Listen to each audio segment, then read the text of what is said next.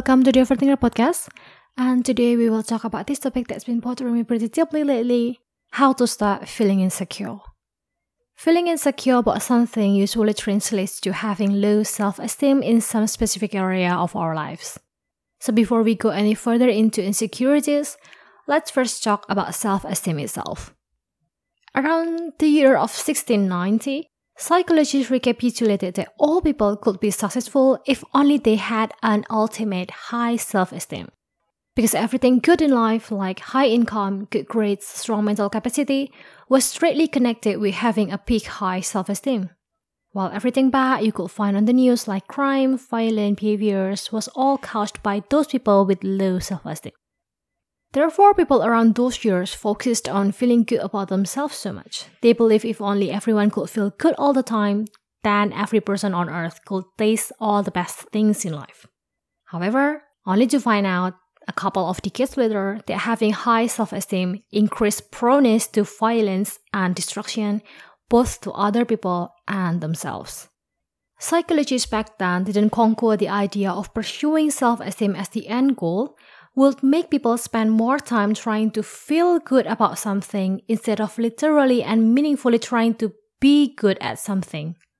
Back then, the idea that self esteem could be achieved by merely believing that we deserve to feel good about something felt the humility of taking self esteem as the side effect of being truly competent in something. Such belief that we deserve to feel good all the time pushed people to assume whatever made them feel bad wasn't just a normal life problem to be addressed, nor a fair opportunity to grow mature. It was a constructed personal attack that the universe must conspire. That's silly, right?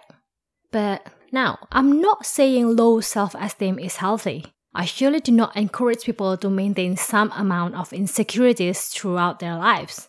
But in case you've never heard before, self esteem is a double edged knife. You cannot dissolve your insecurities by chasing high self esteem. It won't secure you from all insecurities, it will only create you another complicated new insecurities. Because I do agree that you need some right amount of self esteem to help with the insecurity, but much more important than measuring how much self esteem is enough, it's better to focus on what you are measuring your self esteem on. Because self esteem could be good and bad, useful and useless, all depends on what is being measured in the first place. Or, in other words, it depends on what you try to be confident in, or what do you try to stop feeling insecure about. Because if we talk in the most general sense, that I certainly hope could a little strike and simply help your insecurities, there are two basic kinds of self esteem the healthy and the toxic ones. Healthy self esteem focuses on getting better on the things that we can control in our lives, and as predictable as it sounds, the toxic one focuses on external uncontrollable things in life.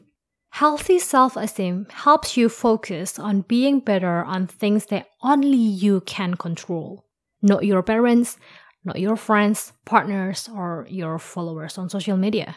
Those things themselves should keep you busy enough to have any minute to care what people say.